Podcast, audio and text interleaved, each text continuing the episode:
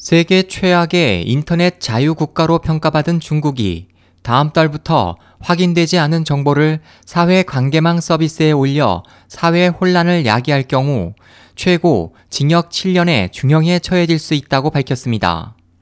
28일 미국 자유아시아 방송 RFA는 이같이 전하고 해당 내용을 골자로 한 중국 형법 수정안이 다음 달 1일부터 효력을 발생함에 따라 일각에서 당국의 인터넷 언론 통제 강화에 대한 비판이 나오고 있다고 설명했습니다.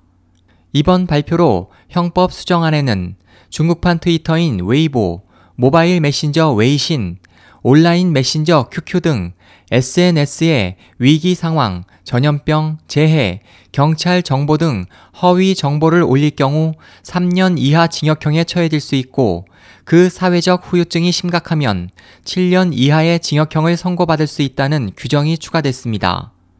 이에 대해 중국 신화닷컴의 한 네티즌은 관영 매체가 거짓 사실과 정보를 보도하는 경우가 더욱 많다며 그 같은 당국의 책임은 어떻게 물을 것인지에 의문을 표했습니다.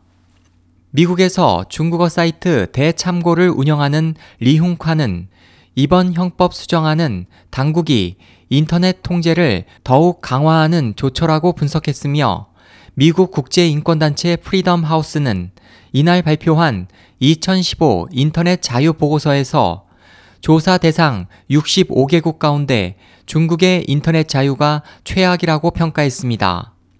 앞서도 중국은 지난 9월 3일 개최된 항일전 승전 70주년 기념 열병식을 계기로 인터넷 검열을 강화한 바 있습니다.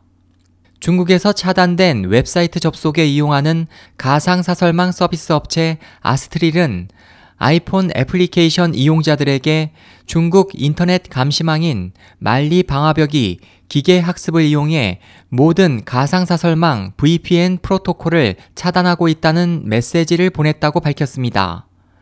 SOH 희망지성 국제방송 홍승일이었습니다.